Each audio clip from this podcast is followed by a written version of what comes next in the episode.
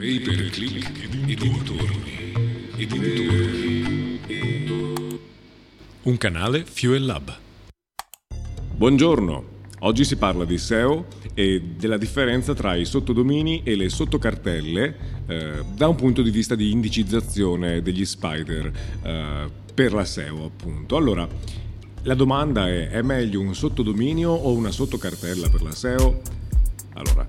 cominciamo con un discrimine, no? Allora, il sottodominio, la differenza tra sottodominio e la sottocartella andando sul pratico, diciamo che puoi identificarli il sottodominio trovi l'estensione a sinistra del tuo dominio, quindi se il dominio fuellabstudio.com potrebbe essere coaching.fuellabstudio.com. Diverso invece è ostare un contenuto all'interno della stessa cartella root dove hai il sito web e quindi per esempio fuellabstudio.com slash coaching che contiene un sito a sé stante. Questo lo vediamo molto spesso eh, quando si progetta un sito multilingua, eh, mentre la scelta migliore è tendenzialmente quella di scegliere estensioni di dominio diversificate in base alla localizzazione, quindi dal nostro punto di vista eh, fuellabstudio.it, fuellabstudio.es, fuellabstudio.uk e, e via così, perché diciamo questo aiuta la SEO anche locale. Uh, molto spesso quello che si nota è di vedere o un sottodominio che osta la lingua, quindi n.fuellabstudio.com, oppure invece, eh, come capita spesso per esempio con uh, plugin come um, VPML, troviamo spesso uh, fuellabstudio.com slash n slash. Al di là di tutti gli aspetti e le possibili considerazioni, in che modo questa scelta impatta la SEO, cosa è meglio? Uh, allora, siamo in un'epoca in cui la SEO fa veramente tantissimo da sola, o meglio, per ri, ri, rifrasare in qualche modo in modo corretto, uh, Google e i motori di ricerca, in generale noi parliamo di Google, che è quello che conosciamo meglio, eh, fanno ormai tutto da soli, cioè mentre 20 anni fa o 10 anni fa Uh, c'era una grande differenza, cioè l'impatto in queste scelte poteva essere veramente significativo, oggi lo è molto meno perché i crawler sono molto più intelligenti e fanno un lavoro molto più complesso. Quindi in realtà non cambia assolutamente nulla, perché eh, per il motore di ricerca è sempre contenuto, contenuto che va indicizzato. Uh, allora, alcuni pionieri della SEO riferiranno che la sottocartella è sempre meglio di un sottodominio dal punto di vista di SEO, eh, ma le cose appunto cambiano, tant'è che abbiamo le testimonianze di Matt Katz eh, di Google e anche di John Mueller, eh, sempre di Google, che appunto eh, definiscono quanto la cosa sia assolutamente equivalente questo deriva anche da un retaggio un po' del passato, no? nel senso che molti, molti SEO credono che i sottodomini vengano trattati dai crawler come domini a parte eh, però in realtà è un po' più complesso, cioè chiunque eh, incorpori il sottodominio nel proprio sito web con contenuti affini, link interni e tutte le solite best practice per la SEO, vedrà che il proprio sottodominio viene trattato come parte del dominio principale da Google. Quindi in altre parole il ranking del sottodominio contribuirà alla prestazione del dominio principale. Però se mancassero i link interni e affinità importanti a livello di contenuto, il sottodominio potrebbe anche essere indicato pubblicizzato come una realtà a sé stante. E l'incidente qui è creato uh, dai SEO un po' più di lunga data che uh, magari si sono persi un po' l'aggiornamento di Google sul lost clustering. Cos'è lost clustering? Prima di una decina d'anni fa l'utilizzo dei sottodomini mh, mm, poteva garantire il popolamento più rapido e anche denso dei contenuti della SERP uh, e con i risultati del proprietario dell'azione di marketing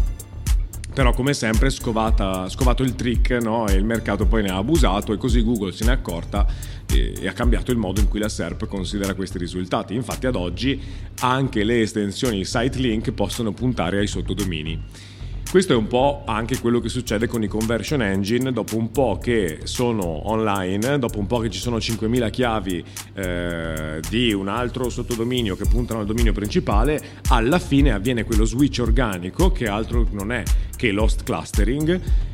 dove Google dice benissimo sto popolando la SERP con un, tantissimi risultati, eh, tutti buoni, tutti in alta posizione, tutti con un'alta CTR, eh, tutti con un basso bounce no? e tutto il resto, a questo punto non mi conviene eh, indicizzare tutte queste paginette che più o meno sono uguali, indicizzo direttamente il sito di destinazione al quale queste pagine puntano e quindi il dominio principale in questo caso. E poi c'è un'altra, uh, questo mi fa pensare anche a un'altra domanda uh, che mi è stata fatta da uno dei, dei junior che sto uh, coachando in qualche modo, non so bene come dirlo,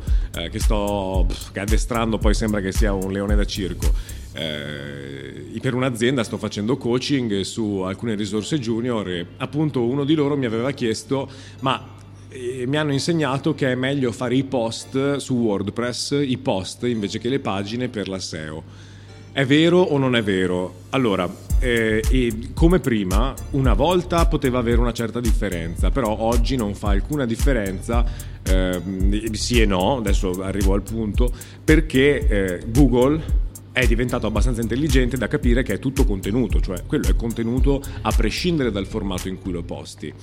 C'è da dire però che ci sono delle differenze sostanziali tra eh, le pagine e i post su WordPress. E, ehm, e, queste differenze possono in effetti dare un boost alla SEO uh, quando ha senso usarle e non solo come trick per avere un miglior posizionamento perché poi se la user experience va a quel paese eh, non è servito a niente quindi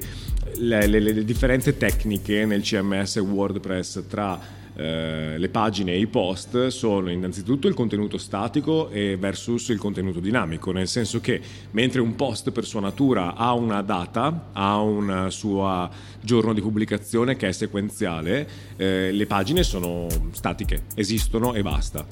Eh, le, lo stesso vale per la data di pubblicazione, chiaramente, quindi le, il contenuto del blog post è sempre in aggiornamento e inoltre anche, è anche legato a una stagionalità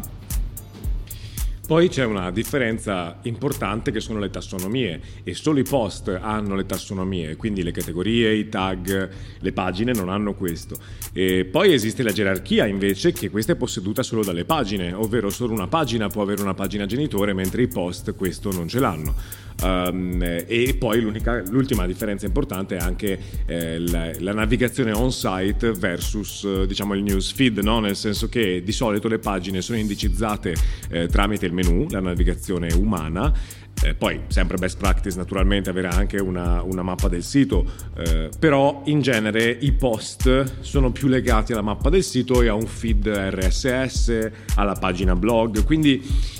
sono due contenuti proprio diversi che vanno usati in modo diverso.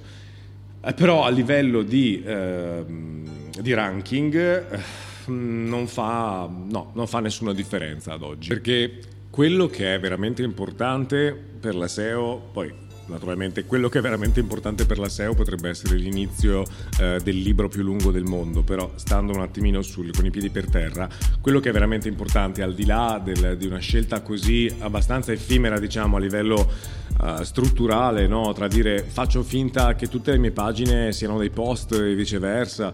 Piuttosto, allora bisogna pensare bene alla struttura del sito, alla sitemap e come è costruito perché ai motori, ai crawler piace la struttura, eh, sono macchine, quindi più c'è logica e più si va mh, mm, veloce sulla SERP. Uh, gli piace molto la tassonomia, quindi le, tassonomie, le tassonomie che utilizzate devono essere eh, pensate bene e devono avere una, un senso logico anche quelle. E poi la user experience è un fattore fondamentale, quindi piuttosto che stressarvi troppo per uh, il sottodominio prima, uh,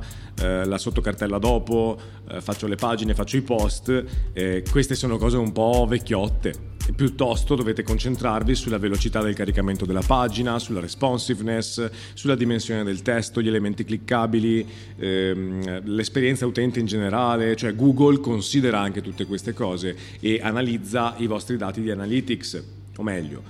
I dati di analytics che voi siete in grado di analizzare sono alcune delle metriche principali che Google prende in considerazione. Quindi piuttosto eh, state attenti alla struttura, costruite bene i vostri contenuti, fate contenuti di alta qualità e che siano molto ben eh, strutturati a livello di navigazione interna. Quindi per ora chiudiamo qui l'episodio, se avete domande o commenti eh, scrivete su fuellabstudio.com dove c'è un blog post che parla proprio di questo e che espande un po' l'argomento e intanto non lo so, ci vediamo.